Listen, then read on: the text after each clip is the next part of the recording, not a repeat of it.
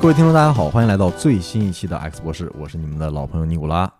我们这期节目是国庆之后的第一期，然后今天聊的主题呢，也是聊一聊这个国庆，聊一聊国庆档啊，可能会涉及到国庆档上映的一部电影，然后可能还有国庆期间发生的一些各种奇闻异事，然后我们都来锐评一下。然后本期节目，啊、我们邀请到的嘉宾，一位是你们的老朋友润发，大家好，我是发哥。啊，然后今天还有一位嘉宾，也是我们的老朋友，但是很少发声和露面的，是我们的监制人小侯。 Hello，大家好，我是小侯。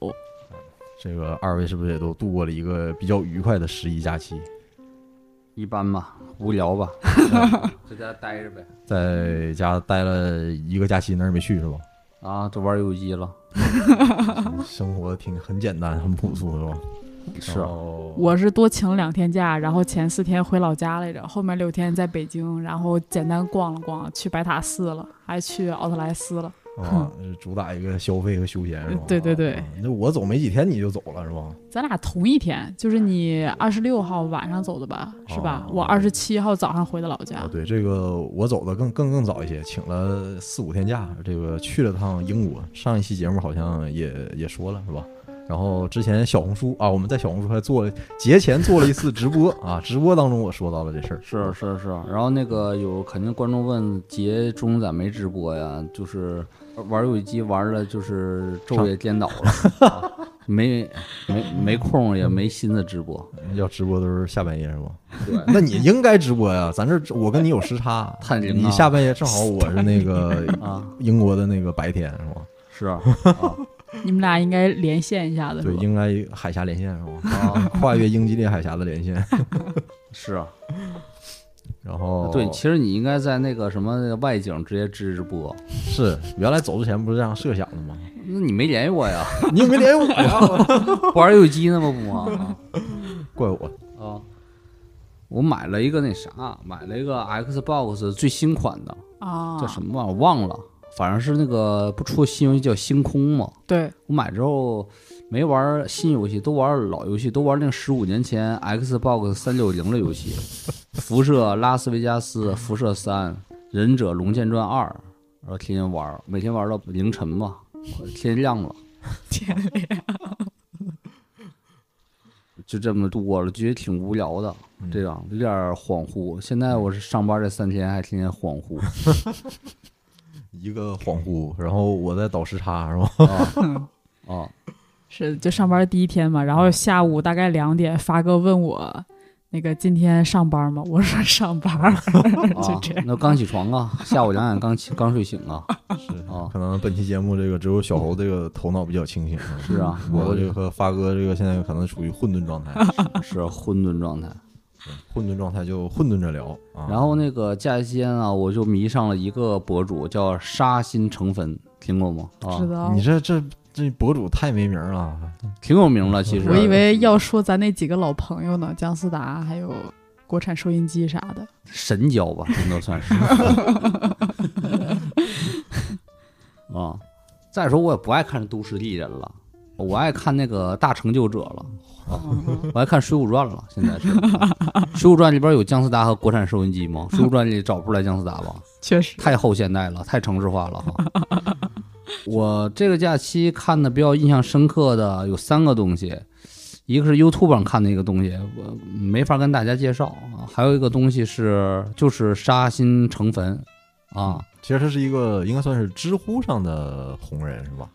对，他是知乎大 V，也是一个那个 B 站的大 V 吧，算是他可能 B 站粉丝跟峰哥亡命天涯差不多多吧，啊，但是他好像更没有名气一点儿啊，他比较特殊，比较怪啊。然后第三个东西是一个剧，觉得挺有意思的，叫那个超异能族超异能族啊，是是韩剧吗哎是韩剧吗？对，是韩剧啊，那就是这个超异能族，超异能族，叫超异能族啊，对就你继承超能一族了是吗？对超能异族啊，超能异族，那这是超能异族啊，是吧？超异能超异族能族，超异最能族啊开始我也当成了超超能一族，是吧你们你们都看了没看，看了一点点那种预告片花啥的。挺有意思的，真挺有意思的。之前以觉得以为还是那种网飞出品那种比较套路化，它但是它不是网飞出的，就是比较套路化的韩剧，还不是，还真挺有意思的。嗯，啊，有点像当年看那个《黑袍纠察队》的感觉，但是我觉得比《黑袍纠察队》好看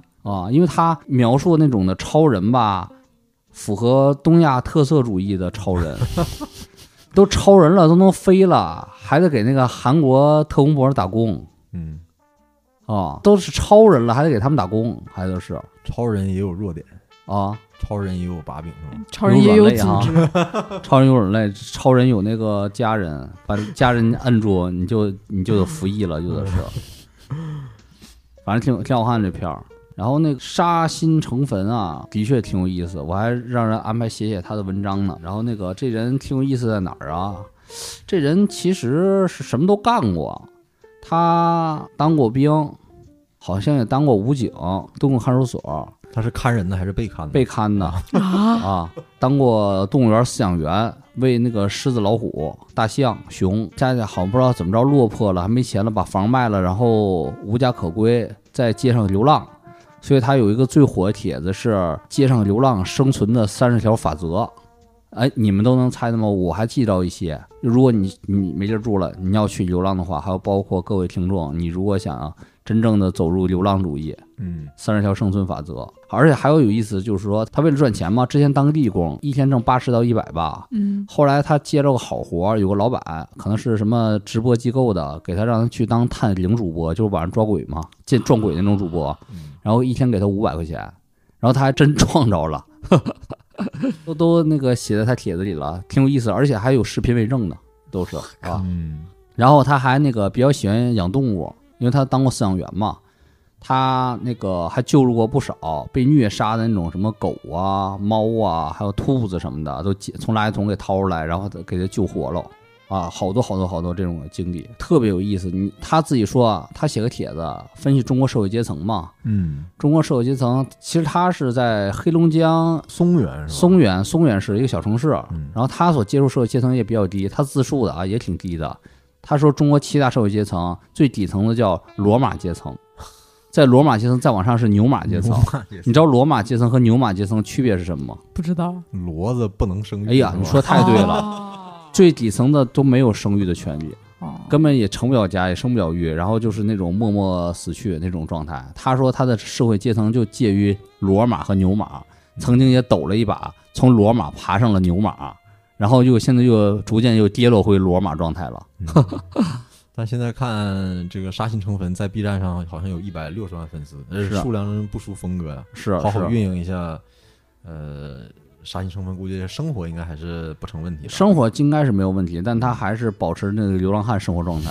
呃，这是一种生活方式 啊，这种可生活方式可能对于小宇宙来说比较突兀哈。 确实， 小宇宙还都比较 city walk 啊，谈谈人类学，人类学呢。人家也 CT walk 也人类学，CT。Home，它是不 country walk，嗯 还 country walk，啊但是这是真正人类学啊。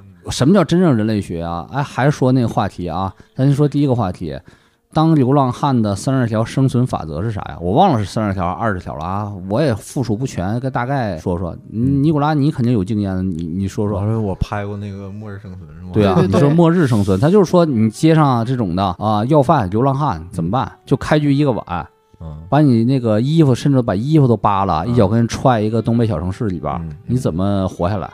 我先猜啊，解决吃的问题喽，可能找一找这种饭店呐，或者什么超市附近的垃圾桶，我估计可能能开局能找到吃的。啊，这个啊，他说过类似的嗯啊。首先，他说这开局分两个版本，一个是 easy 版的，是带身份证版本的哎呦，哦；hard 版是不带身份证版本的。 我靠，不带身份证，比如说你当三大大神，你把身份证卖了，那开局非常难，嗯是开局很难。 你基带本只了，能睡桥洞了呢。对，你如果带了身份证，基本就我可以活下去。嗯啊。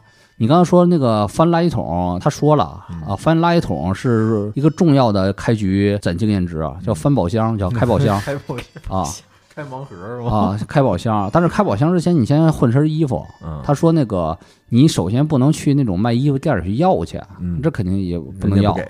你也不可能偷去抢去。嗯假设你就穿裤衩是吧？嗯你就去那种老旧小区，住宅人群偏老的嗯老小区，然后你就在门口啊，或者在院儿里边儿，你就可怜说：“叔叔大爷，求求了，应应急吧，给我来身衣服吧，我要冻死了。嗯然后就就会有好心的老头老太太把那个旧衣服啊给你穿上，嗯基本你是半天之内啊能混身衣服穿上哦啊，这不是很难的一个任务。啊第二，你有了衣服之后吧，你最好找一个棍儿，嗯呃，铁制的或者木质的一个棍儿，嗯然后你再去开宝箱。嗯，既方便翻垃圾桶是吧？对，千万不要用你的手去接接触。 接触宝箱里的宝物。 他说开宝箱吧，里边有好多那种的宝物，嗯比如基本完整的一盒烟呐、什么罐儿罐子啊、碗呐、还能用的器具啊、打火机什么的，啊、甚至还有一些什么那种、呃没开封的吃的嗯吃都的嗯有，都有可能有。但是说他不建议吃垃圾箱里边吃的，不行是吧？对，垃圾箱里边吃的吧，有细菌污染。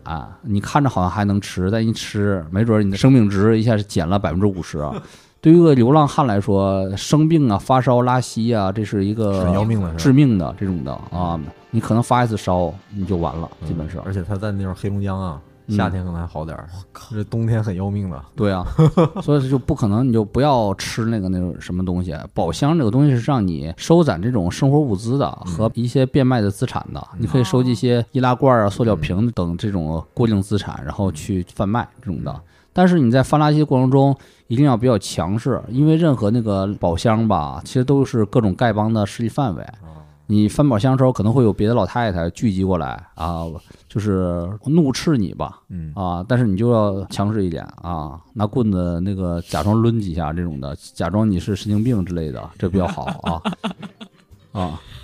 第二点就是吃饭嘛，吃饭最好是他说不要去大饭店要，就去那种中小层的小饭店嗯去要去，嗯然后你就是气说，垫什么的。对，你就说点吉祥话，说大哥呀，来口能不能来点饭吃啊？这样嗯的啊，如果人家给你赏一口饭吃，大米饭、馒头什么的，你就得说点吉祥话。然后你拿着大米饭再去下一家，就再要点菜，或者说你看你盯着哪个，就比如说出来那个四五个秃炮啊什么的，嗯大肚啊男的出来之后，你赶快窜进那屋里，你就问那个老板说：“行行好，能不能把这个剩菜给你吃了？”嗯啊，基本你都是能拿下的。嗯啊，基本就嘴甜点儿，人家给你口菜，然后你就顺带可以刷个碗呐、或者说就说点吉祥话什么的这种的，或者说那个帮他收收桌子什么的啊，也付出点劳劳动力。如果你实在运气特别不好，什么饭都没要着，你可以去，基本每个城市都有那种佛教徒或者甚至基督教徒开那种的布施的地呃方，嗯布施的地方啊，你就去那个叫那个布施之处，然后也成为人家的家人，也是唱唱歌、拍拍手，然后给人家擦擦板子、擦擦刷刷碗什么的，基本也能混上一个。嗯你混到最不是人的情况下，你再去那个收容所、遣送所。嗯说遣送所里边为啥不建议去啊？他说他几乎从来不去，就是说里边好多是神经病、疯子，里边会打人这样的，没准那个给你打了，拿给你来一棍子，他们也无罪这样的，所以最好不要混到收容所啊。然后就住，他还说几大生存要素，不要特别浪漫主义，想着那个电影里边的流浪汉睡在公园长椅上，他说睡一次啊，基本半管命就没了。为什么冻的吗？冻的感冒，睡一次就感冒， 没没人在那儿真睡。就是说，你那个睡必须找一个挡风的地方。他说几大选择，第一就是地下通道是吧？呃地下通道是一个，他都睡过，地下通道是一个，但地下通道注意的点是什么呢？别被管理人员发现是吗？呃，被管理人员发现倒没啥。他说你最好啊，你要如果长得特别漂亮，男的女的，你都小心点儿 哦，啊，别的那个流浪的那种的可能被人暴力侵犯，被人那个盯上啊哦，搞一下子，这是就是防止别人伤害你，主要是。然嗯后第二呢，就是可能去一些待拆迁的烂尾楼嗯啊，或没建成的烂尾楼或者待拆迁那种地方。这个注意点是啥呢？注意点就是你去的时候一定要轻上，轻轻的上去，啊，轻轻猫上去。然后那个晚上呢，有门的话把门关上，无论外边出现什么声音，你都都不不要要出你都去不要出去看去。这点尼古拉你 get 到了吗？可能会有灵异事件是吗？一是灵异事件，其实灵异事件是小事儿，就是犯罪主要是犯罪哦里边儿说，搞不好你碰上几个杀财，啊明白啊了，你就是说他听到什么声音，就比如说有人那个什么呼救啊、呻吟呐、这种说，你都不要出去，啊，没准儿你出去之后你就出事儿了，就把就你灭口了。灭口就是你了，这样的就这状态。他还说几个地儿，比如说找那个老旧居民楼，嗯就是去楼道里，但容易把人吓着。嗯啊，或者说你找那种什么 ATM 机啊，或者说那个、啊那种那小种地房儿，儿嗯小房里边儿，小房里边儿蹲着，也容易被人轰走。被这人被不保安撵走。不是长久之计，这都是。然后最保险的就是烂尾楼，其实是嗯，啊，最保险就是烂尾楼哎呀，那这可能以后他想找这种地方很多了。啊，那是啊。但是里边儿既有犯罪也有灵异。他说那个不要睡天台，高楼天台，这也不挡风啊。一是不挡风不，小心就摔下去了。二是不小心摔下去，第三那高楼天台最容易招东西啊。啊哦高楼天台挺阴的，啊啊、的确是那什么。以前我就住那个浦东，住一个高层，我就以前讲过租房说过嘛，我那多少层是二十五层，好像对二十五层那个是。嗯有一次啊好多人上我家待下来聚会来，我租那房子是跃层，啊说那个走啊，咱上房顶玩玩去，听听音乐啥的，嗯就上房顶了。然后一上房顶吧，他都喝酒呢啥的。然后我突然说一个，跟我跟你们讲鬼故事啊。嗯然后他们所有人突然间全都害怕了，都特别害怕。那个房顶上至少得有五六个人、四五个人吧，反正一下都特别害怕，也不知道为什么。然后都觉得我操，特别气氛诡异，然后就就特别害怕，赶就紧就下下去去了啊。对，而且我在那个楼住着吧，呃，的确是老听着那个楼顶啊，半夜两点钟有那个跑步的声音，就砰砰砰砰砰砰，就从楼顶跑上去，你知道吧？可能是野猫吧，跑步真是跑步的声音二十五层哪有野猫啊？也是啊。啊，这是真事儿。你看，可以问那个小马。然后我就老听着那个半夜一两点楼上啪啪跑步啊，但是可能有观众会说，这是可能是周围邻另邻另一波是吧？周围邻居在跑，但是周围邻居哪有两点钟跑步？是明显是那种跑步的那种声音，跑过去，跑过来，跑过去。有一次我真是那个，完了啊！我真是那啥了。那时候我还那个买把武士刀嘛，我拿刀上去了，一看什么都没有。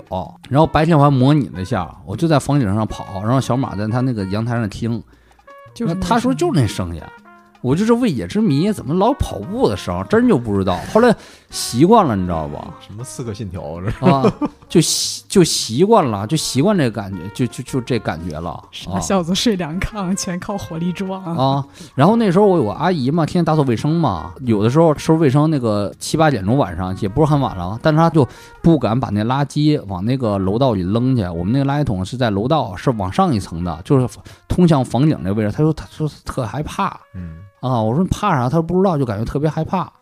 然后其实我那个房主啊是香港人，以前说过，就是那一个单元两栋房嘛，那都是他的，他根本就不住这两个房，所以也不可能有邻居。而且我们那还是跃层，那邻居一直是空着的，然后老房里啪啪跑这样的。我也现在不知道为什么，反正后来就习惯了啊，嗯，就特别习惯了啊，就就习惯有这跑步声了，就这感觉啊。白噪音是吗？对，他还接着说杀心成坟，然后那个流浪法则，他说不要睡河边儿，嗯河边儿阴气太重了容易啊，风湿是吗？反正对身体特别不好。嗯啊他说不要睡地下室，地下室也阴气太重嗯啊，咱睡湿气哦是吧？他说是阴气，他用词儿是阴气，他一般指阴气这词儿，既包括就是物理上，也包括那个非物理层面的阴气哎，我想起来以前我在欧洲上学那会儿，看到他们那边的流浪汉都有个经验嘛。啥经因验？为在那个法国，比如像巴黎这种大城市，它那个地下铁系统很发达，然后嗯地下铁系统需要有那个排气口，嗯，然后流浪汉到冬天的时候都会争抢那个排气口，那排气口很大，可能有一个两米乘两米吧，然后就用那种看起来像铁栅栏那种挡着的，然后在地面上，然后。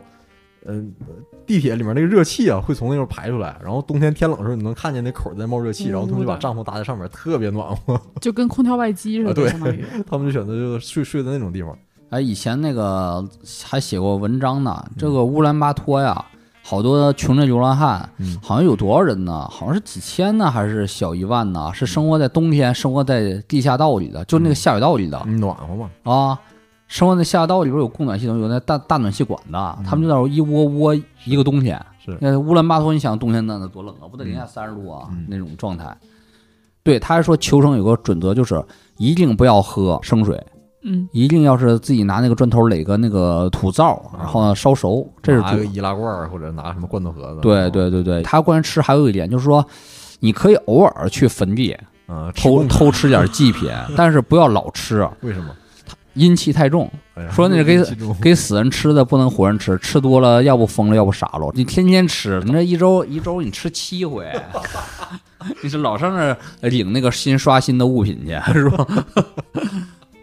那玩意儿咋说也不是给你吃的，是是吧？我不知道你们那边传统怎么样，反正我老家那边是，比如清明节上坟供的那个吃的，然后如果我们嗯买的比较好的那种吃的，我一般供完我们都拿回去自己吃了，就都。啊，对但是一年也就吃那一回，是吧？ 对对对，比如有人呃有工作让你去郊外，千万不要跟着去， 嗯要不给你就是卖卖了。 嗯啊，反正一个流浪汉死活是没人关心的，嗯要不就是让你那个那个犯罪去啊啊，让你那个去干点儿干点儿坏事儿去偷啊对对对抢啊对，他还说切记，他说不要偷井 盖儿啊，他说一个偷一个井盖儿卖六十块钱，嗯但是他觉得这挺缺德的，不要偷井盖儿，他挺注重这个卡玛的 平衡，道德的平衡，你不要随是便啊，你偷井啊盖，别人可能摔断腿啊。对，他说那个你在作为一个流浪汉，要也要保持一个道德之心哎呀，啊。也很有不知素道他这质。个道德法则在丐帮里面是不是普遍适用啊？但还是他他道德不一定水适平用，比较他他丐帮没有法则啊。要不我爱看他们，他是当代鲁智 深啊，他是当代鲁智深这种这种人，非常了不起，我挺喜欢他的。嗯啊，虽然他现在可能自述社会阶层很低，他也没读过什么书，嗯但是他真是非常有人格魅力，非常的就是行动力非常强啊，反正非嗯常有气魄一个人。为啥说他很有气魄呢？他做日结不赚钱嘛，嗯，然后他那个做探灵去了嗯，啊。一般探灵都挺害怕的，然后是他就是他身高一米九，估计他长二百斤以上，然后天生力气特别大。因为他老在那个 B 站表演，什么手持八斤重的钢鞭，嗯砸牛骨头，嗯你知道吧？这八斤重的那挥起来，嘎当武器使，那说明这臂力惊人呢真？的可以啊。啊，臂力惊人是吧？天天你看那个拿个大斧子在那儿砍那个牛骨头、嗯砍柴，天天在那儿劈直播这个，就是就非常强壮，天生就特别强壮。而且他以前还啊自述过他如何面对那个校园暴力，呃，面对那个他们那个上一年级有点扛把子威胁嘛，啊然后那个他上去给呃俩电炮 嘛，然后那个然后给电那儿了。但是你想东北给完电炮，那肯定得得群殴他，嗯那他立刻去整了俩那个镐把，你知道吧？啊， 镐俩镐把像那个扛把子下我骨上来了，说要捅他，然后他把俩镐把给掏出来了。然后就是先那个只拿着镐把那个抡的，把那个脑袋都抡肿了。然后后来那后边跟十几个都跑了，他这拿着镐把堵厕所去了，啊，拿那个镐把那个木棍子木棍子那头挨个抡，在厕所抡他们啊。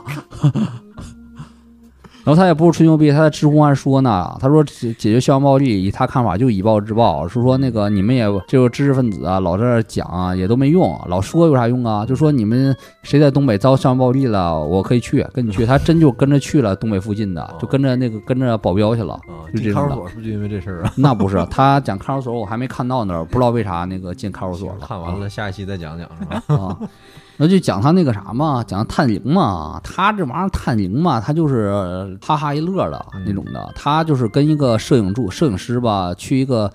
那老板专门给挑了几个他们老家附近是有名的闹鬼的地方，然后去了半夜两两三点，然后整个招鬼仪式，嗯，点个红蜡烛什么的，怎么着怎么着忘了，然后找拿个镜子对镜子梳头啥的，然后梳着梳着，然后他看那个摄影师哈哈哈乐了，我以为他们演太假了，因为有剧本了，嗯，他可能觉得那摄影师觉得太太扯了，然后那摄影师哈哈哈乐了，然后他也跟着哈哈哈哈乐了，然后直播有时候看他也哈哈乐了，但是他后来看那个摄影师越乐越的不声音特别尖，像不像男的声音，嗯，然后就变得特别疯狂，中邪狞笑，中邪了，我操，给他也吓着了，然后就薅这个那个摄影师那个脖领子往往外跑，哦，但是不那个摄影师有点不听使唤啊，往反方向跑，嗯然后他就追追追，差不多追半天，一下给薅住了。嗯，那个摄影师再往跑，那是个烂尾楼嘛，就给掉下去啊了，下边全是钢筋，那肯定被戳成那个糖葫芦戳成糖葫芦，这样肯定当场戳死，就是啊人家就薅着那个那个摄影师给几个大嘴巴子，然后出去之后，然后泼水什么的，半天他缓过劲儿来了，然后那个摄影师啥都不知道，就中邪，传统意义上中邪了嘛，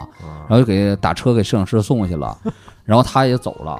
然后他走回回家是四五点吧，他明显感觉后边有人跟着他，我靠，然后那个他说也没看着啥，他就是走着走着，就是路过一个车嘛，他看那车副驾驶里边有个红衣服女的瞅上了，说那红衣服女那两个脑袋还脑袋还特大还，就瞅着他，他一下那个说撞着东西了，就骂我操你妈，就是骂啊，就在那骂。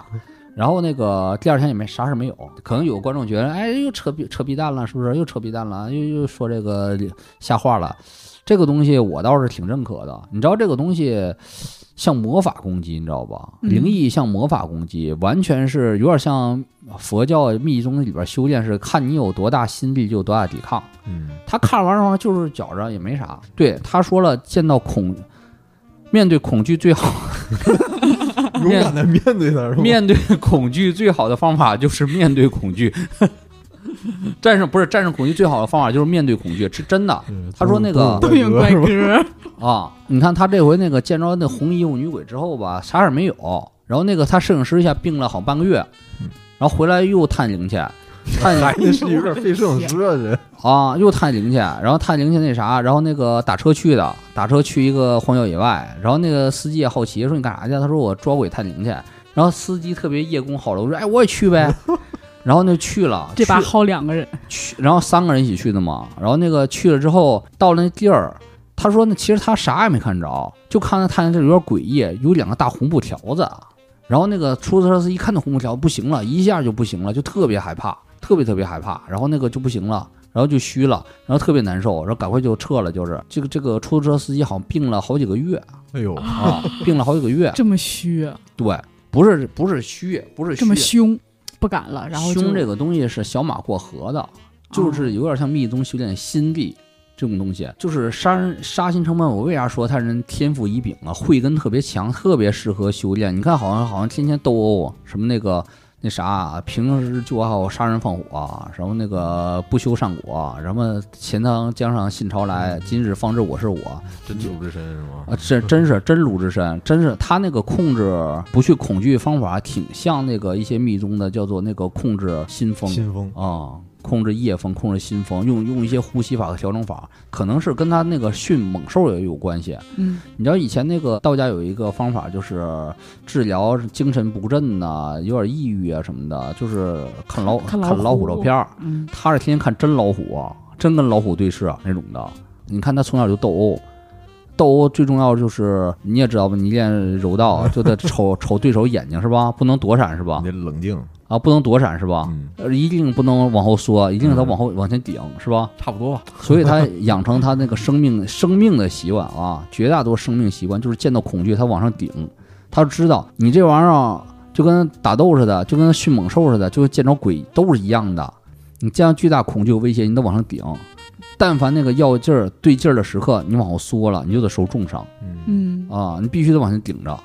所以他见到无论见到啥，见到那鬼了什么的，他就得你就比他还凶。所以他就说那个，他后来又写了说那个抗邪气法则嘛，就是说那个如果你怕鬼的话，如何不怕鬼？就是你让鬼看了都吓你，都吓，都就是觉得你害怕。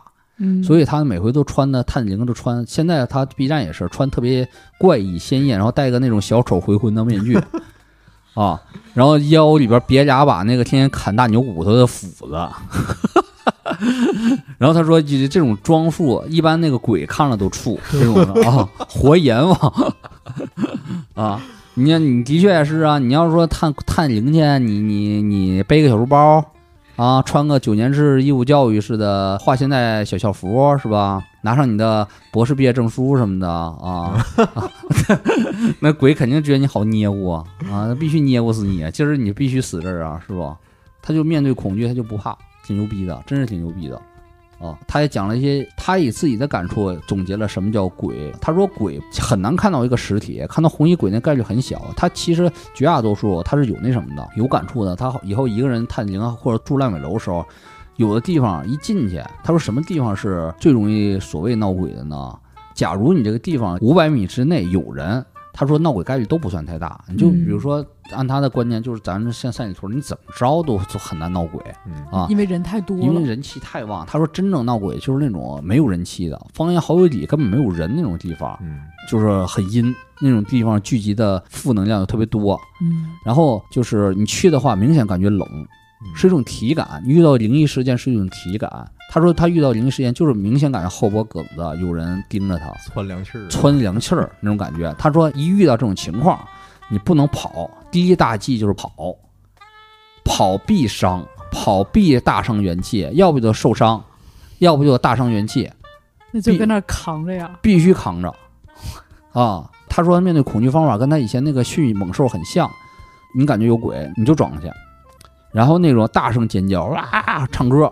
咱当兵的人有啥不一样？然后拿出斧子狂挥，啊，杀，这样似的 啊，然后就这么折折腾一会儿。其实这完全就是修炼的法则，嗯是稳定你自己的内心。嗯你心一浮，心一慌，一跑一嗷叫，那绝对是元气大伤啊！他就说必须的那个转过来，这作哄一会儿，狂拍手，呃，舞手电这样的，然后那唱歌，大声唱歌，挥舞斧子， 然后然后就能把恐惧感压下来了。嗯，你说这其实特别像那个修炼方法是吧？啊，特别像那个修炼方法。以前那个不是以前，现在都有啊，就是密宗修炼有嗯修断法是吧？断法，就去那个坟地里边狮驼林，然后那个啊叫安住其心，啊，这怪不得那个得什么那个敲鼓摇铃儿，那个吹喇叭是吧？那是主动先招出来。你见到很多恐惧的，然后你安住其心，嗯然后我心不动摇，嗯就跟那个练武扎稳底盘似的嗯这种的。你你也知道，你或者玩格斗游戏，大家也知道，嗯，你但凡那个让人打背身，或者说你防守不稳，容哎嗯来易个地戳儿来个是吧破防什么的，就会受重伤，是吧？你相反跟他对抗的话，反而还不容易受重伤，是吧？嗯没防护的时候最容易受重伤啊，就这种感觉啊。他里边说了很多的，我觉得真理，这个人非常牛逼，杀心成坟，我是今年看来最惊艳的一个博主啊七人一个是吧？啊，太奇人了！你这现在看什么有？机会可以请来是吧？聊聊。行啊，杀心成 坟，杀心成坟，咱都别请他了，要不咱跟他体验体验一把。也行啊，咱们不天天也练呢吗？咱咱也别叶公好龙 啊，咱也跟他探听看能不能安住其心呢。因为我昨昨晚上我想半天，啊这个能不能安住其心？这想是没有用的，想是没有用的。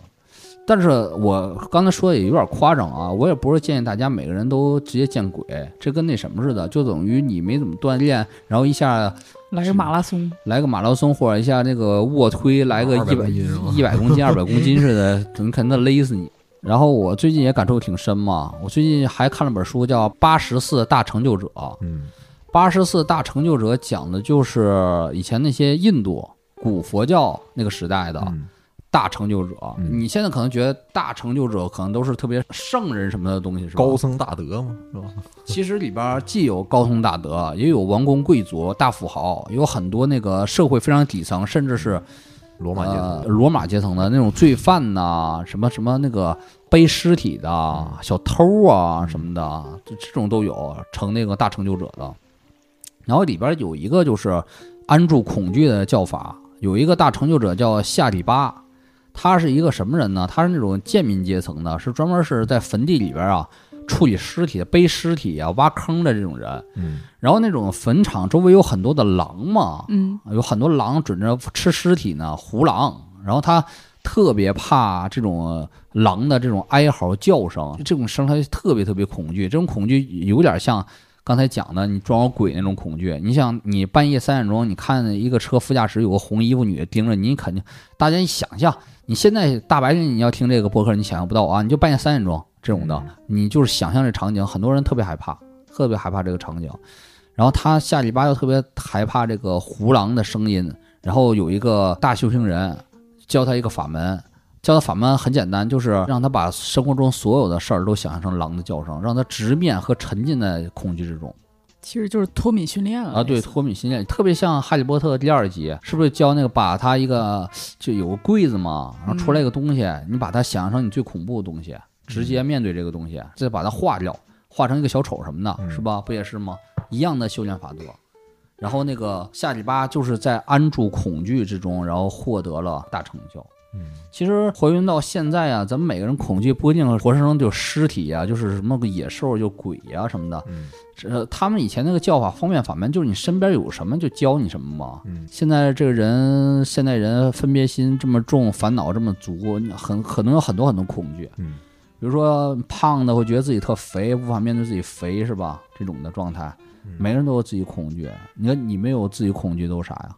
我现在还不敢开车上路， 哦，那可能这就是那啥，你就天天开呗。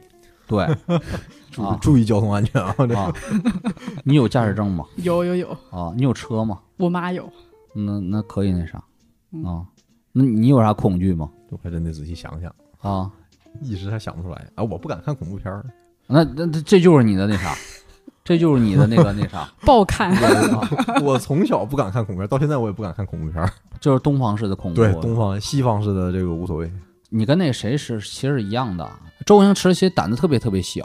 周星驰他现在你看啊，好多都说那个周星驰啊有怪癖、不合群儿啊什么的，为人刻薄什么的。嗯我后来我对他的思考，我觉得是他的一切的行为上和性格上的有点怪的地方，都源于他特别胆儿小。我觉得是嗯，啊，他有这就回避型是吧？啊，对回避型，所以他好多都不敢面对，所以越积越深，也无法解释，无法阐清。其实好多人都这样，好多名人都这样。那个周星驰是睡觉不能关灯，你知道吧？嗯，他就一直不能不能关灯，就是这种的。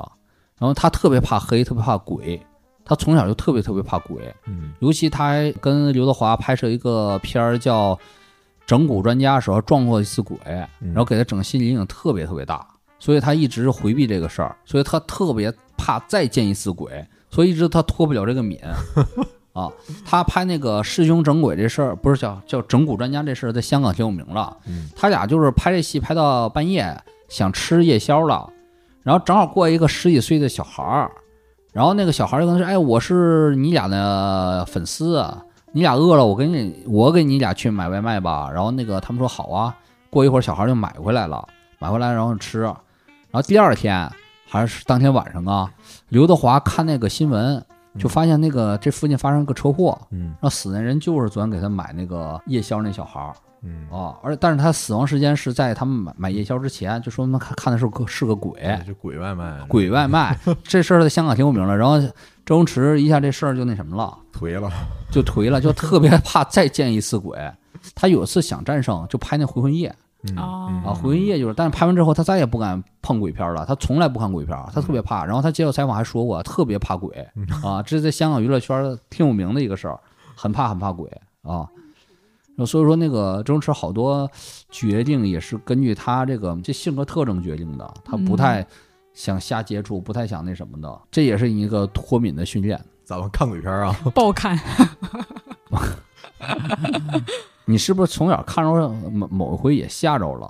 没有，我没有被什么被吓到的这种经历，但就是从小我就不敢看这种鬼片儿，但也不是我特说我有特恐怖。是啊，但我也对这种就是西方式的那种恐怖片儿没啥感觉，周星驰也这么说就的，甭管他对什么狼人多血腥啊、狼人吸血什么鬼什么都啊都不 care，啊但是特别怕东方的这种什么贞子啊，啊这这种白衣女鬼啥的，红衣女鬼啥的，特别害怕啊。但也不是说建议你就是看去，啊就是说观这想个是 吗？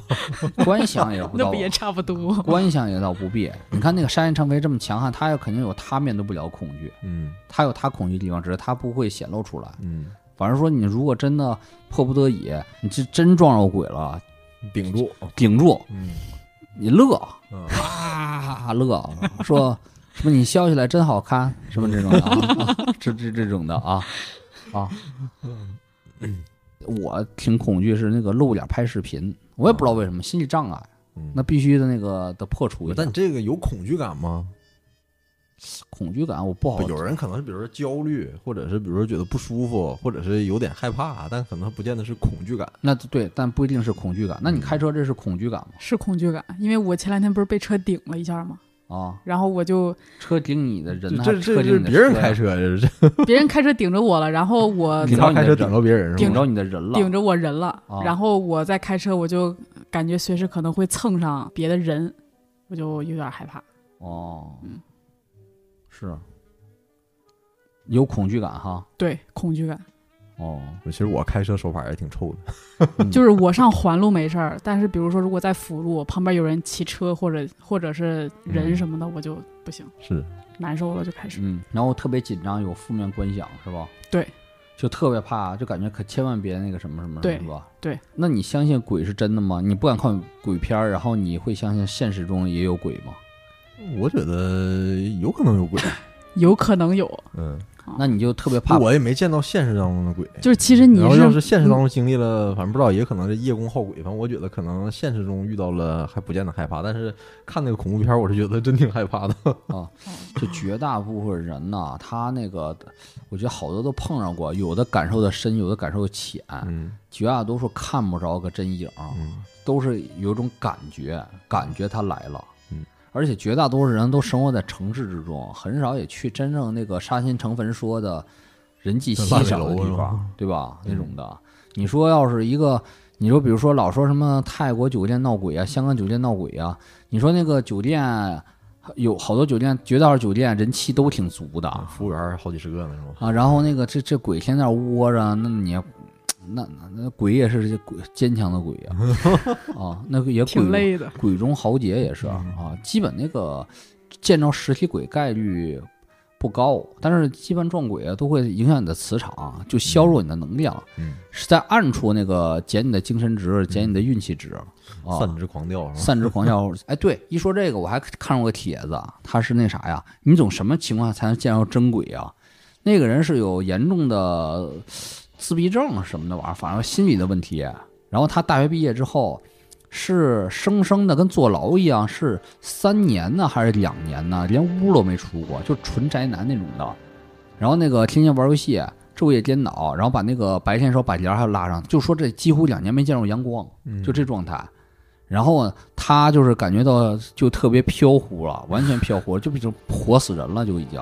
因为鬼是一种低频能量，特别低，嗯，一般的人的能量离那个都比较远，所以你嗯顶多是时运不好，或者你特去特别阴的地方，你感受到感受到不舒服了，嗯但是他直接就是看着那是模模糊糊影子了嗯，啊，因为他长期这种生活状态，哎呦，跟鬼的频率要接上了是 吗？跟鬼的频率那个信号都快接上了，就是啊、所以说你你那个见鬼容易，你见鬼这么耗两年你能见，但你见神其实很难的，见仙见神其实是非常非常难的一个事儿。啊因为他们是高能量，是吧？哦高能量，一个人往下粗溜很简 单，是就跟你说往下啊、呃你一下能能蹦一万米呢，是吧？你往上你爬一百米都很难，是吧？是的，你上珠穆朗玛峰坐着飞，啪往一跳，能一瞬间就享受飞的感觉，啊八千八百多米直接垂直落地哈。啊，讲到那个对能量，其实其实那个你见鬼就是一种你遇到低频能量了，嗯但你一个人嘛，基本就是你天天健身，然后作息很规律，嗯然后那个见阳光，见见阳光、挺健身，容容易见见碰到这种负能量的概率就低很多。嗯，就跟一个很简单一个事儿，这是概率学。比如说你是一个生长一个家庭比较好的中产阶级，嗯，然后然后你也生长大城市，啊然后你遇着铁链子女女的这种概率多高？啊你顶多新闻上碰到，你真实实体碰到这种事情概率很低。对，因为离你的生活很遥远，是个平行的世界，你很很难碰到。但是你要是常年的饮食不健康、不锻炼，然后天天流浪，然后天天往那个这坟地、废弃楼里边钻，那你概率遇着的概率肯定高。啊嗯就这么简单的。而且说实话呀，你如果作为一个像杀心成分分析的，你是一个第七等级的人，罗马阶层，说实话，你见着了鬼呀、也就那码事儿吧，真的，人人家也不能从你身上获取什么，是吧？嗯、也没啥可获取。也不是他能获取啥，他们好像就也都可能是没那么敏感了，或者说他们的生死那有谁在乎，啊是不？你说你是个小资，你见个红衣女鬼，你咋说你得发小红书吧？啊，姐妹们不好啦，我见到红衣女鬼了，然后真嘟假嘟啊，姐妹。然后你说你要是做个罗马阶层，你见着鬼了，你都没处发泄去，是的，啊、但是他们有他们的生态群，他们生态群就是说，那个如果你作为一个流浪汉了，你有三大娱乐吧可以看看。一个是戒赌吧，哎，以前你知道吧？他老流浪的时候还有个吧叫杀手吧，就真是杀手，嗯，在贴吧里边雇佣杀人这样的啊怎么看这么像那个李宁浩那种黑 黑色喜剧的感觉？啊，是挺黑色喜剧啊，层层外包啊。然后那刚才说五十万杀个人，最后后来老比五万比价变成两万杀一个人了，然后后来不贴吧被封了。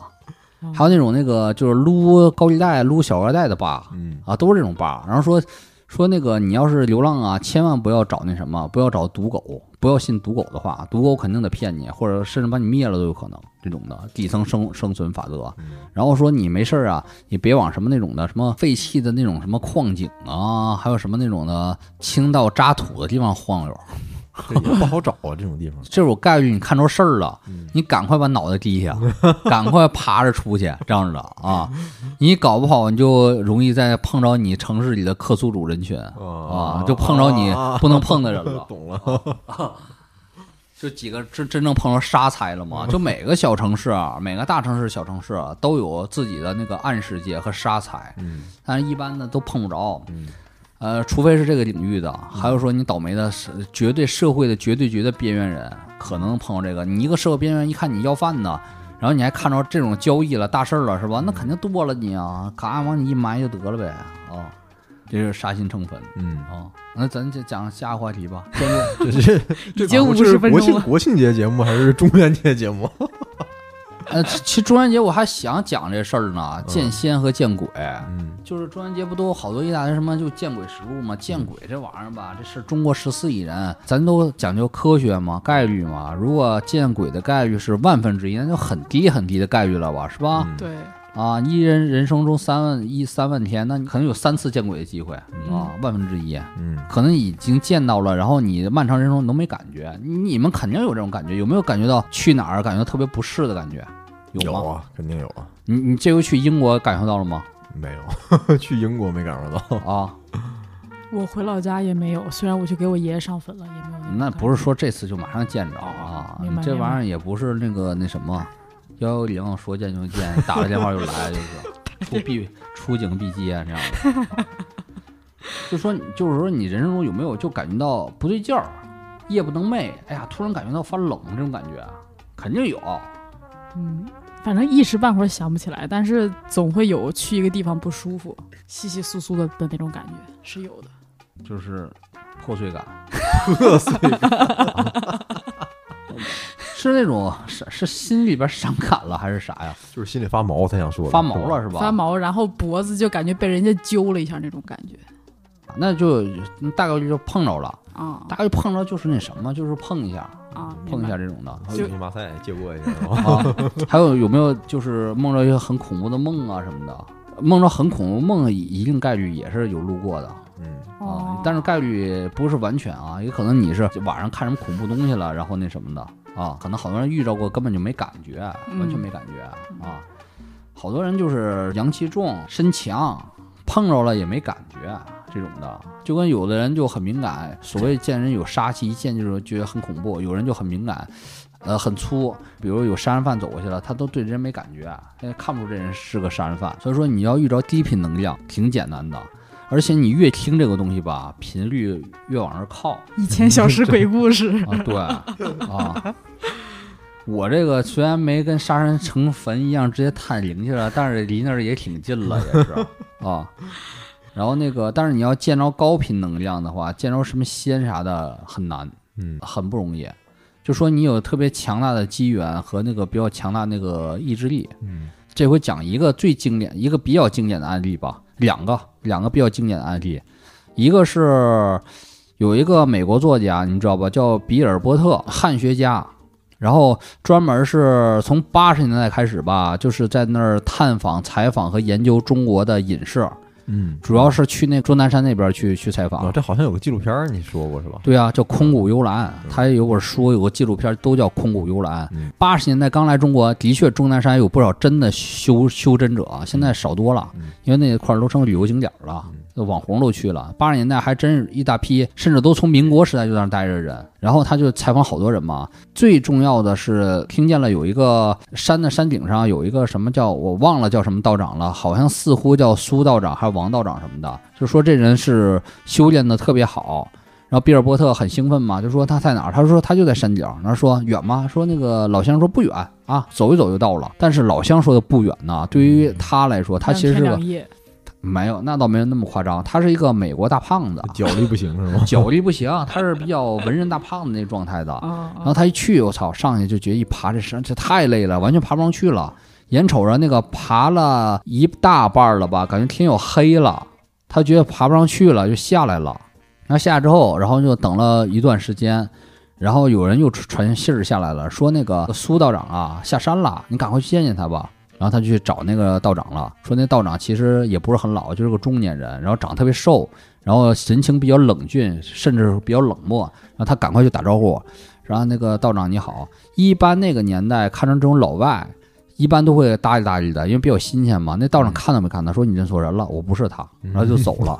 然后他就特别懊恼，他就错过一次机会了，就遇到跟真人那个交流的真机会。他说他就强烈的感觉，他那天如果坚持下去嗯，爬上去了就会搭理他 嗯啊。那天没爬上去就没这个缘了，嗯，就跟这人以后就再也没见过了。啊，他就特别懊恼，就是自古见仙呐、都是有这个传统。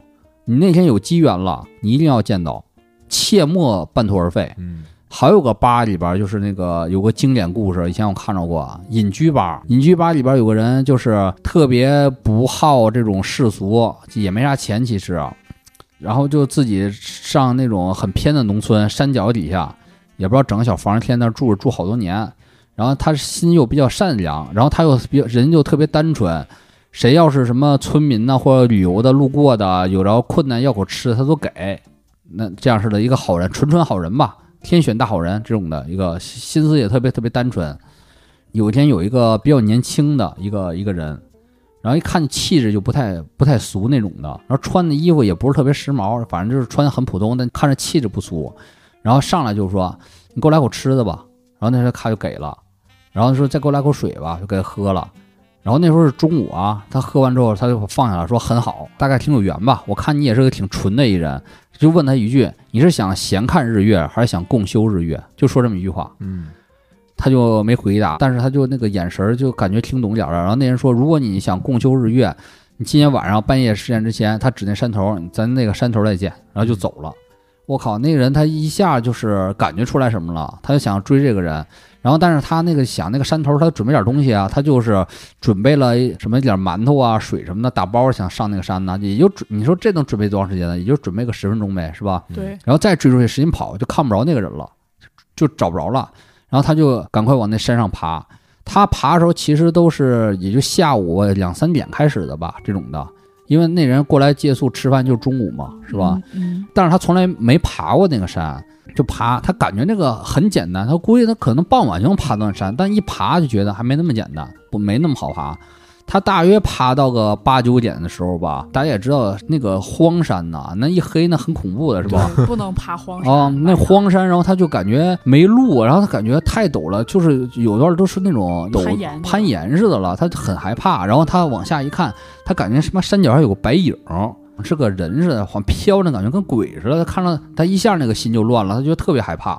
他觉得我操，我为什么要听一个人跟我说这个，我就往上爬呀？我要摔死怎么办？他越来越感觉那个影子是他自己摔下去变成鬼了那感觉，他一下心就乱了，你知道吧？一下那个感觉风巨大无比，然后手特别抖，然后心就蹦蹦跳，然后特别特别害怕，一咬牙觉得不行，下山了就下山了，就是他回到他那个小棚子，然后一看那个表嘛，十二点，他就发现那个山顶就冒冒了一道白光，就嗖一下冒了短暂一道白光没了，然后他就特别懊恼，就说完 了，说这这这完了完了哎失，去了，然后那个就特别特别难受，然后成心病了，然后后来又花了可能几天时间就又爬那山山顶去了，白天上去了，嗯啥也看不着了。好像是有一个记号吧什么的，大概就是说就是意思就没缘，这意思就俩字儿没缘啊。 这是特别经典一个给你机会见神，然后没见着一个事儿啊，特别经典。然后这种这种叙述吧，你在那个《神仙传》里边儿嗯有不少这种传说，特别特别多。就是说你求到心中那个一下心乱了，然后你一下就会没缘了。嗯那个可能跟你有一定缘分，然后看你还挺纯的，看你是不是这块材料，然后你经不住考试，那就完了呗。嗯以前那个烤张良，你还记得咋烤吧？也是一样的烤法，其实嗯萧何月下，那是追韩信的嗯啊对跟张良没 关系完了文盲了。啊。张良如何获得天书的？张良就是那个胖不是老头儿吗？嗯老头儿不是说那个你你来晚上找他来，嗯然后第一天来了，然后那老头儿已经到了，说你怎么来这么晚呢？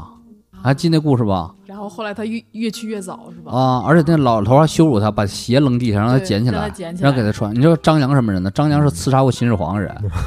你说他一下劲儿来了，拿也从腰间拿出俩大斧子，把老头儿当场给砍了，是吧？就是专门也是考，然后张良就通过了，嗯，然后授予那个天书了。啊、中国那个修仙故事全是这个套路，可以说这个套路。嗯就是宠辱不惊，然后越来越那啥，啊，对呀、就是考你的心专不专业，能不能稳定控制你的就是心这个东西是重要考核标准。他说那个爬山爬一半心乱了，跟你见着鬼然后疯狂往后跑，其实是一个概念。你心一下乱了，气儿一下断了，那就废了。就跟那个其实体育也是吧，呃，是这样的，呼吸一乱你就必输无疑，是吧？对对，啊！你但凡觉得害怕了，就对抗性竞技，你害怕了你必输无疑，是吧对？是这样的，哦，气势跟气息，我们对当时那个教练给我们是这样讲的。嗯，哪个项目啊？我当时练的是短跑，但是后来就是有参加过那个球类的，就跟着跟着上了两次，就是打篮足球了啥啊，的。篮球哈，对对对，只要气息一乱，是吧？对一一胆怯就必输，就是吧？是一对抗的时候，哦就你知道你撞不过他，但是你不能往后撤。哦，只要一撤必输，是吧？对，哦，这也是一样的，完全一样的。大家可能也感受过那种吧，自己一下胆怯了，觉得无比的恐惧那感觉，对就迈不过去了，是吧？是他一辈子要安住其中，可能还能迈过去这坎儿，要不他一辈子肯定老哦懊悔落了，下心病了，落下心病了哈。大家就是体会体会吧，这个也算给大家讲了一期中元节特辑了嗯，晚了好几个月了，啊。 晚了一两个月，对，不一定中元节特节非发在中元节嘛，也可以发在春节嘛，发 发在情人节嘛。情人节特辑也不一定发在情人节，可以发在中元节嘛可以发在清明节。啊。然后讲讲坚如磐石吧，啊，这是跨度够 大的，啊，坚如磐石也讲平行世界呀，嗯也，讲社会阶层啊，哎，这属于他说的第几等级了？那绝对是它七层嘛，对嗯前几层了，前几层，呃，倒数第二层吧，啊，你是从下往上数的倒数第二层是吧？反正就是金字塔，比如顶尖儿上面儿顶了最顶尖儿再下一层。嗯啊，嗯最高是七楼，啊，这是六楼呗，嗯，六楼的故事五六楼的样子，啊，五六楼的故事啊七楼张艺谋也不敢拍，也拍不着，是吧？啊。反正这个我这两天打游戏不听小宇宙了嘛，嗯然后好多别的博客对坚如磐石就是不太满意嘛，就说什么山涧多，然后去编剧特别拉，然后那怎么说呢？张艺谋拍的不好，嗯，我觉得张艺谋拍挺好的是吧非常好。 就是就是这片儿被低估了，是吧？低估倒不至于，他的确这片儿啊，处理上确实有问题。你要啊按电影角度吧，嗯的确是有重大缺陷呐。删那么多，嗯那删都有点乱了，的确好像吃个半成品似的。我也理解他们说意思，嗯你怎么带血就上来了？嗯但我想说是。他人张艺谋咋说还给你做了块牛排呀、 没准儿给你吃一泡屎啊，是吧？ 是吧？人张艺谋七十多岁了，还给人民群众吃块真肉，嗯告诉大家一个真理，嗯亘古不破的中国历史真理。嗯，真传一句话，假传万卷书 啊！哎，没必要呃给你真传一句话，跟包装一个特别完美故事。人就说为了展现一个真理，你咋看呢？这片儿这片儿拍时间比较早了，一九年疫情之前就已经拍完了，啊迟迟没上映。就我以为以为这片儿可能都上不了了，嗯后来前一阵儿看这个宣发，哎，上有门儿能上了。它是我今年反正个人最期待的电影，都不用加国产这个定义，那那就是符合最期符待的合，期待了吗？基本上符合期待了吧？嗯就是我也看了，豆现在豆瓣评分可能六点几吧。嗯从电影的角度给它打这个分儿，可能是比较还是比较公允的。嗯，它就是这个分数没有高估，没有高估它，但同时这个片儿其实确实也被低估了，看你怎么品这道菜了。嗯，它本身就算是国内非常非常少见的这种政治惊悚片，非常少，可能之前唯一有的也也就是《人民的名义》，那跟这也不太、也不太好比。 《嗯人民名义》你我没看过啊，那你看《人民名义》的时候，感觉到那种恐怖感了吗？嗯没有啊，所以我说就是勉勉强能比吧，哦跟它也不一样。这算是是陆毅演那啊个吗？对对对对对对对，哦我可能阅片量比较有限吧，应该算是唯一的国内的政治惊悚片了。嗯，就是真的感觉有一种这个毛骨悚然吓吓人的感觉哈。差不多吧，惊悚片其实倒也不是吓人，嗯那，状态，人对的对状对态对对啊，很对味儿。你找你很难在国内找到一跟它同类的片子了。咱上次节目不说香港导演拍这个重庆这个事儿拍不出味儿来吗？嗯，肯定还是整出几米仔呀是啊啊什么的，，就是变成黑社会的片子了。假狠那种 感觉，这是真挺狠的。是，唯一我觉得是一点那张国立演那官儿啊，那感觉不太像。其实张国立不是特别适合演这角色，可能陈道明演这角色，我觉得挺阴挺狠的。这这张国立不是宣发时候自己说说是找他演主演，是因为呃那个陈道明不演主演嘛？真原来让陈道明演的，张国立是自己这么说的，但不知道是不是开玩笑。你看那个陈道明之前演过《黑洞》，嗯叫聂什么？聂明宇，啊聂明宇挺阴挺狠的。嗯后来他还演过一个惊悚嗯啊剧叫《冬至》，演个小职员，后来黑化了，演的也挺阴挺狠的。嗯，他如果要演个一个什么市长啊、警察局长啊，那感觉嗯，真的挺阴挺狠，有点那感觉，嗯小白衬衫、小黑裤子一那一穿呢，那大感觉概这个角色可能也就是陈道明或者是王志文能 演。哎呀，王志文演的王更志文恐怖了啊。 哎呀，王志文儿角色那出在这个这个干部群众，他能演民国干部还行，说国民党真是挺坏哈、这演新时代干部过了有点儿过啊。那让那谁演更吓人呢？是王志文啊，不是那台湾那演员啊演那李个李立群是吗？李群，李群那霸气外露啊，死太早这个啊。也这嗯演那个周朝鲜那个是吗？就周朝鲜也不行，周朝鲜那个谁就演那个《绣春刀》里边演那魏忠贤那个演员叫什么金什么，金金金什么他叫？我忘了，岁数挺大的那个，他演那个市长啊，那才到味儿了，那才够味儿了啊。然后那个平常那个大会一开啊，我们一定要啊什么什么两个一律，两个月 啊，一定要如沐春风，对待人民群众的问题一定要和颜悦色，想群众之所想啊，急群众之所 急，哈哈哈哈！鼓掌，然后然后脸一抹是吧？妈的是吧？也不人也不会说脏话了，就说张国立那些台词儿嗯啊，把它处理处理，是不是啊？怎么这么不懂事啊？是不是处理处理？然后他演那个感觉就到位了，就是嗯金世杰，金世杰，嗯，金世杰不错，有那范儿。王志文更有那范儿，嗯王志文啊，陈道明也可以，嗯啊。其实李雪健演呢，可能这味儿更足，是吧？但是李雪健以前的这个演艺经历决定他他他演不了这种这种角色。为啥呀？他太正了是吧？对啊，人都是演就什么焦裕禄，是吧但他也演过林彪 啊，啊 哎这林彪不也演过吗？演不挺，据说挺好的吗？但另外一个原因就是李雪健年纪有点大了，啊，在这里面他要演一个这种他演那老爷子，拍点那个河北海边戏份的是吧？哎这个以和为贵嘛，是吧？年轻人不要老想着这个要团结啊，咱们要看主流方向嗯啊，不能老搞分裂啊，不能老搞个人主义啊，要顾及大局，是不是？不搞团结的同志啊，嗯我在历史上见的很多 了，大抵是啊，走不了好下场啊，总会受到啊历史和人民的 惩罚啊，是吧？这就他不有个老爷子吗？老爷子就让那个岳剑演是吧？嗯说点那高屋建瓴的 话，点你一下，呃是吧？我觉得于和伟演的特别好，嗯于和伟真是神级演员呐。嗯，于和伟演那个商人入了魔那个白手套的形象啊非常好啊，而且听说这个原版好像还是讲重庆话的，是啊是讲而且重庆我话后我看了这消息之后，我又看了我仔细看看那个片子里面他们说话，对于那个口型确实啊。有些地方讲的确实是重庆话，是啊是啊，他这片儿只能论片段了，因为剪的实在太这个碎了，编剧的确有严重问题，嗯这是毫无疑问的，的确有严重问题。然后那个不平衡嗯，于和伟那个戏跟那个雷佳音和那个周冬雨那能比吗？嗯就看他们那周冬雨什么雷佳音，我都想乐。啊最后是呀，这就叫爱情吧，什么什么的啊。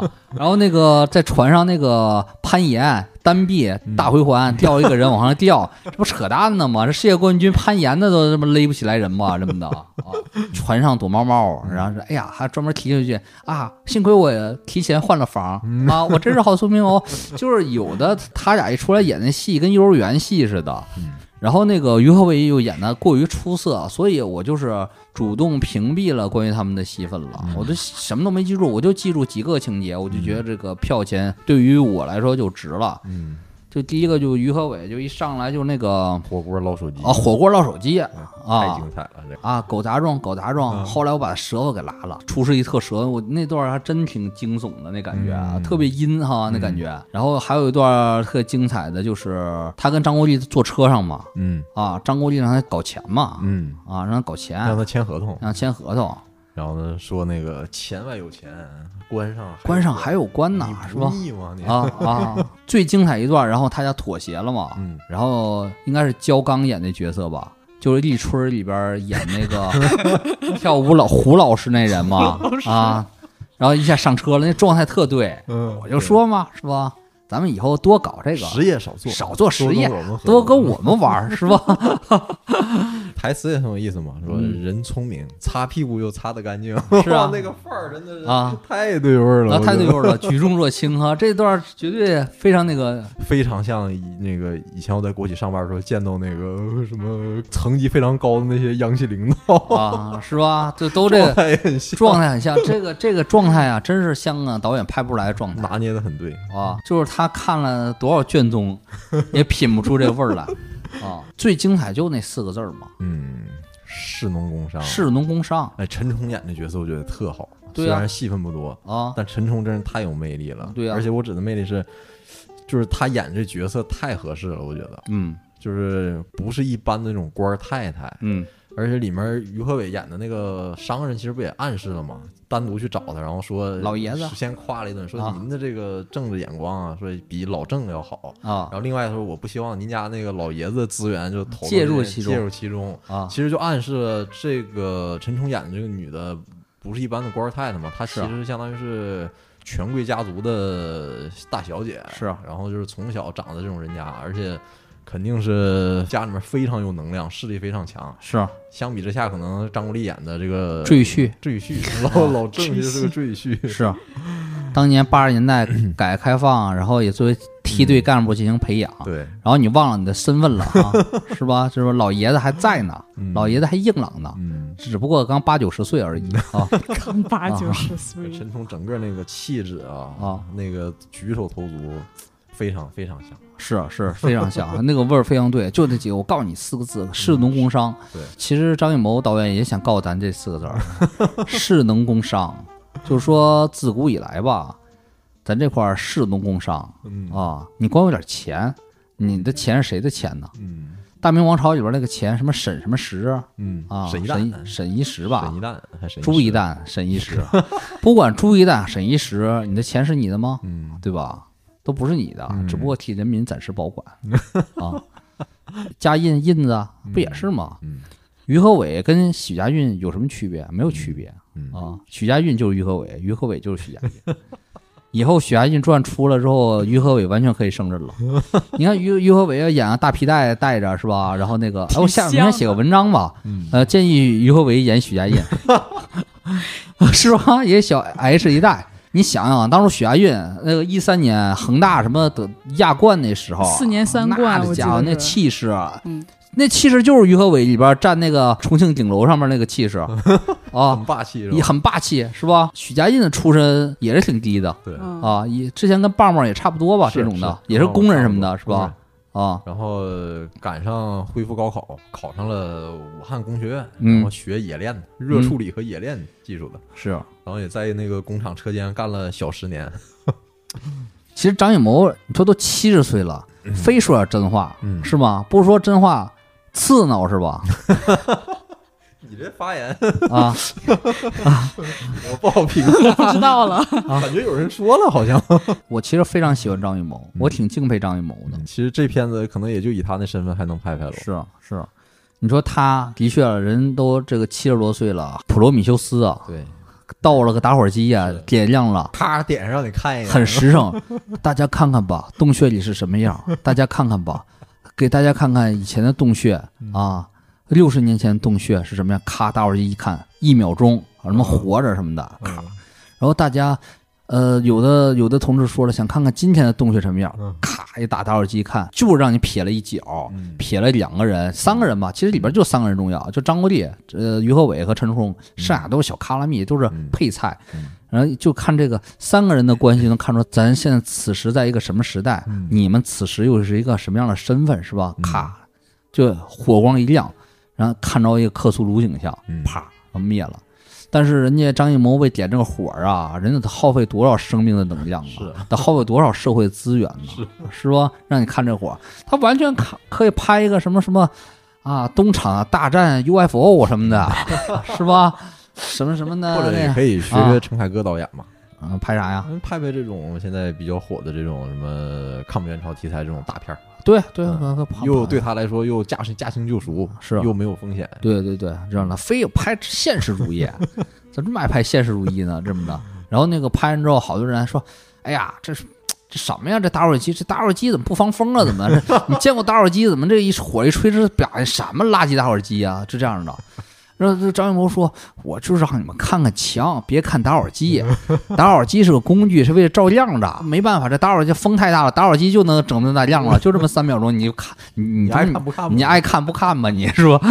人家还有这 心理，我真挺佩服他的，真的，啊嗯还这么通过这阻碍，还想跟那个老百姓传出四个字儿：哎呀，士农工商，嗯你们属于什么呢？是嗯，不？你说咱士农工商属于什么呢？咱狗屁都 不是，于和伟那都是说灭就灭，那那那咱们就是自求多福呗。嗯认清现在是什么时代，认清你是什么地位嗯啊！你如果都站在了四六不沾的边缘上， 那如何思考人生？我这是一边打游戏一边琢磨这事儿，你知道吧？嗯我该如何从事什么事业，也是那什么了，有一定有一定想法了。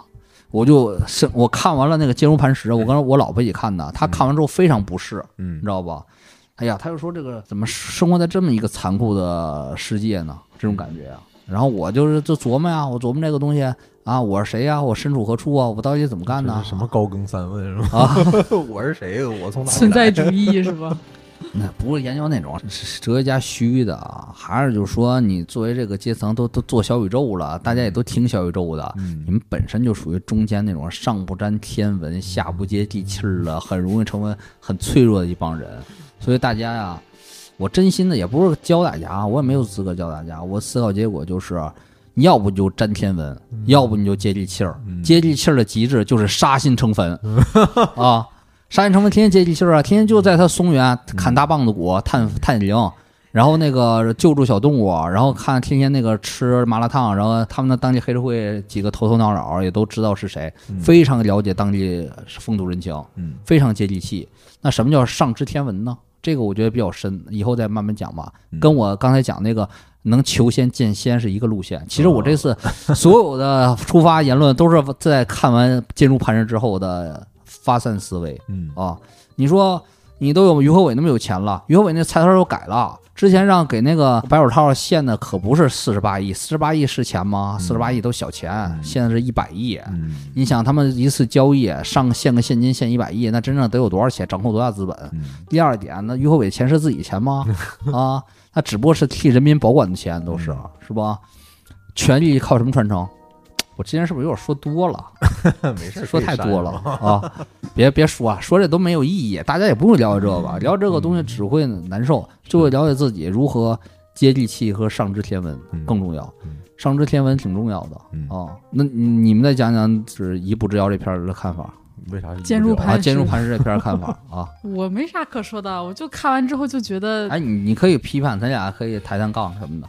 嗯，我没啥批判的，我也就觉得这个东西它只给我看了百分之四十，那你全片儿你觉得那个感觉到一种战力感了吗？就是说那个心里边儿刺挠。我觉得我已经过了那个看这个东西刺挠的那那个啥就了。像那小孩跟他爸说的：“爸爸，等你到我这岁数，好多事儿你就懂了，是吧是啊， 跟这没关系。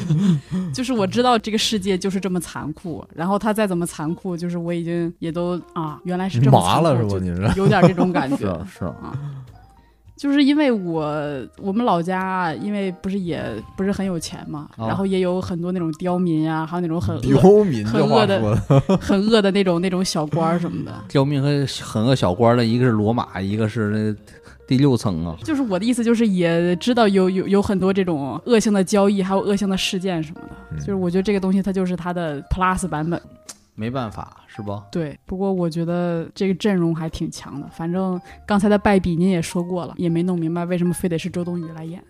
嗯，这片儿本身是大改过的嘛，对也不算大改，反正很多很多情节调整过。然后我也看到网上传出来一个呃完整嗯的，对某个人他看过这个上映之前的，就是非剪辑版本的嗯原片儿，然后有些地方就是你可能把那个补全了，就是这个片子可能更就完整一理点。就理解对了。所以比如你的意思比如就是选周冬雨是有它的必然性的，是吧？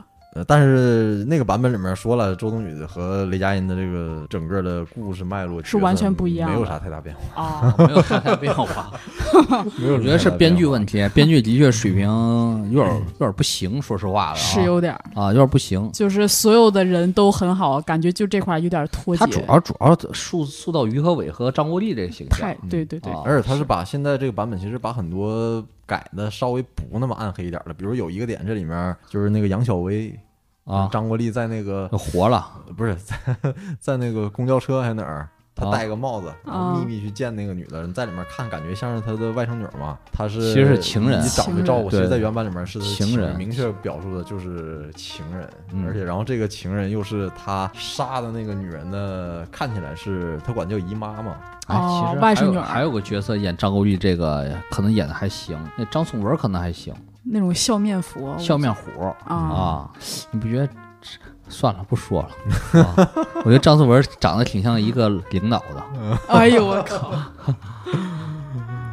那张国立是不是演过最狠的角色就是《倚天屠龙记》里面那个成坤啊？不会吧？，陈坤感觉也不是特别坏吧？我觉得张国立呀、一看就是好人。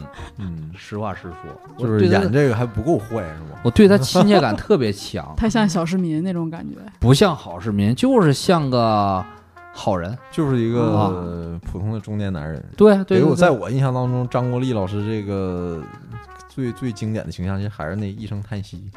啊，对他就演这种普通的，有点儿那 个。我都怀疑那是不是他本色出演 的那个。啊，是我反正我特喜欢张国立，但张国立的确不太适合，他没有那个阴狠那个感觉，嗯那阴狠那劲儿不够。你看那个好多那个对峙，啪破火锅，啪把枪掏来了，嗯什么呀这是？这个我要解释一下，啊好像我知道原原版里面他不是他的身份是，啊我知道是公安局局长，长 但是他掏枪强对峙，感觉让人想笑，你这感觉了吗？嗯就感没那个劲儿嗯啊！而且编剧编的也不好啊，哪有领导干部啊拿着枪指着黑社会呀？这开什么玩笑啊！这是啊啊 是的，啊！指着也不能开这枪。然后于和伟他就说：“啊，你怎么指着我？你怎么开一枪咋的啊？”啊，显得于和伟更狠了。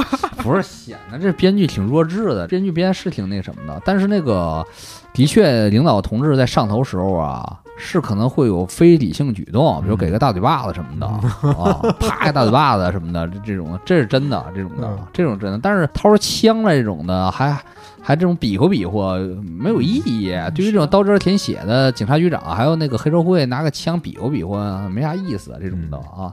他们都是心量很大人，就跟见着鬼的时候，他还真往后他往上顶的啊，嗯拿个枪还真的，哎呦，立刻跪地上，我错了啊，师长我错了，我再也不了，咱们和好吧，回到从前吧，是吧？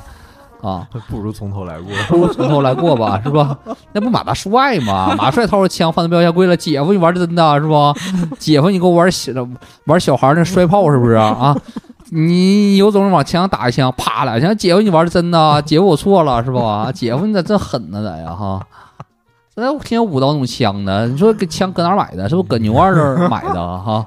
又变成那个宁浩那风格了，这就。啊，是啊，所以那个里边最精彩角色就是于和伟，于和伟演的那种商人的形象啊，太逼真。里边好多情节都是有出处的，比如录像这种的，一下开个大酒店，里边全是录像什么的，老领导录像全录下。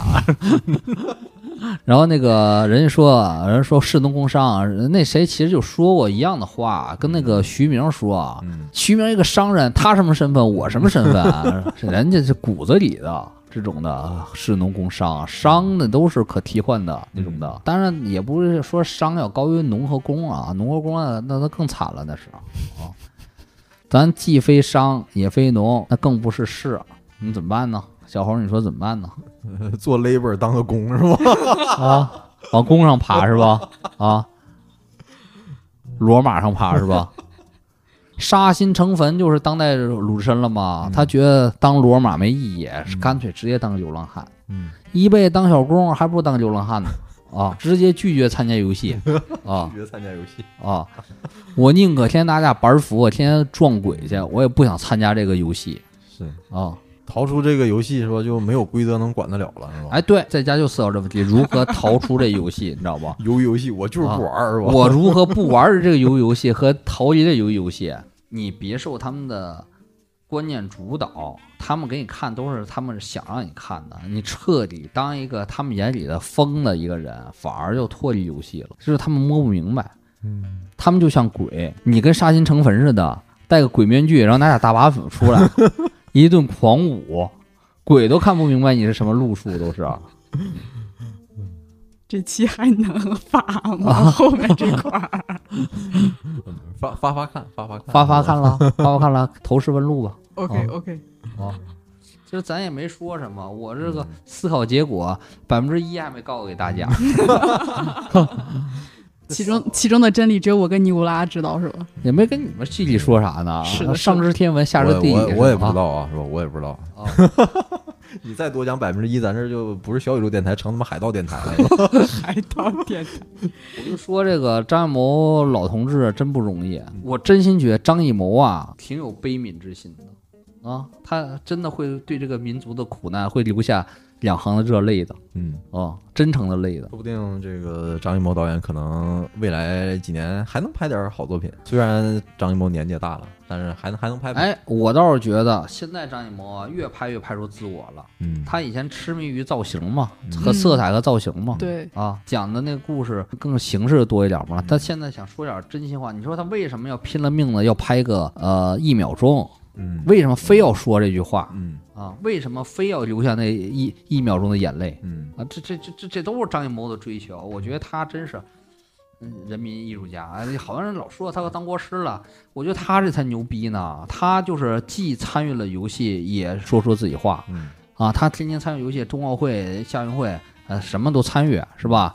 呃，政治影片儿他也拍，是吧？然后让他改一万遍，他天天改。我觉得张艺谋是一个修行非常深厚的人，绝对了不起，绝对牛逼啊！我绝对永远不黑张艺谋一句啊！张艺谋，你想挣点钱，拍个什么《拍案惊奇》，拍呗，是吧？人拍个什么《黄金甲》，拍呗，人挣点钱呗，挣点 W 是吧？老艺术家就应该挣 W，但是他也的确也说出话来了，挺牛逼的啊！反正我是特别喜欢谢飞，特别喜欢张艺谋啊，剩下那个导演我都不敢，我现在对姜文一点感都没有啊啊！尤其现在看他妈有人都疯了啊啊，就是研究那个太阳照常升起。对，一一小时电影能拆出五小时，啊，超过五小时都研究出一九七六年来了，都研究出什么私人包王洪文和那什么来了，我天，这都疯了，已经也是入魔了，已经是啊，也是亚文化了，太夸张了可啊！你说你强行解读一下，让咱飞还行啊？谁是什么浦东黄四郎，然后那个什么什么什么几地几地叛变啦，谁谁谁还凑合啊哈、你太阳照常升起都都研究出来谁指代谁，骑骆驼是哪个事件啊？黄秋生死了是哪个正势力和哪个正势力联合谋杀了他什么的啊？什么什么的啊？为什么里边儿那个怎么着怎么着的？然后什么叫道路的尽头啊？ 这这家伙这是已经那姜文拍个片儿也太累了，这啊。那你们说，你们看到“士农工商”这四个字啥感觉呢？有没有感觉就是一块大石压在心中？其实这个答案，我觉得，如果你经常看一些社会新闻或者啥的，这好多年前这答案其实已经已经有了，无非可能是张艺谋同志又拿出来再给大家说了一遍。非憋着要说一句这个，嗯所以我也感触特深嘛。我说这嗯个，就这个年代了，嗯此时此刻了，张艺谋导演还是要拼尽全力的喊出那四个字，是不？嗯，挺牛逼的，我也也深度思考了嘛，嗯 也是啊，也让我陷入沉思了，我还嗯挺感 动的。说老张，你的信号我收到了，嗯 谢谢你 啊。哎，你说这听这四个字之后，不会引导好多群众，就是观众去考公务员吧？还还想还还想那个是吧？也能拼一把，也能拼一把。我要如果成为张国立呢，岂不美哉？嗯我一定会比他处理的好。很多人可能还做这梦呢。之前这片儿没上之前，我还想坏了，这个发哥以前老想拍的那个。那个、那个、那那个刺杀金乌将恩军哦警官的这故事被人拍出来哎，我 了，我我就吹牛逼呢，我根本拍不了，我也没资格拍，我也嗯或者你那你那构想是吧？哎，这有人实现了，现在一看好像也还没有是吧？是啊是，我就是想嗯看有人拍，但是我觉得其实你真拍个什么时候什么他十几岁什么进警官学院什么，然后当个小警察，然后当个所长，然后一路最后拍到死喽。其实我后来我觉得也也没那么大意思那种的，你看有意思啊！那你像那个奈飞那个毒枭，不就是这种套路吗？是啊，依然是好作品。我对啊，我现在就觉得拍那个毒枭如何起家、巴布洛什么的啊嗯，有点太美化他了嗯，有点太美化他。把他，你看那个演员，其实演巴布洛那个巴西演员，其实也是一个比较正派的人，他其实不是那种真正嗯巴布洛和毒枭那种人，所以他演出那个巴布洛啊，都是一个传奇化、美化巴布洛。嗯而巴布罗之所以能起来，是跟背后有势力扶着他或者纵容他，让他成个小黑金库，也都是有原因的。啊嗯我现在更想看。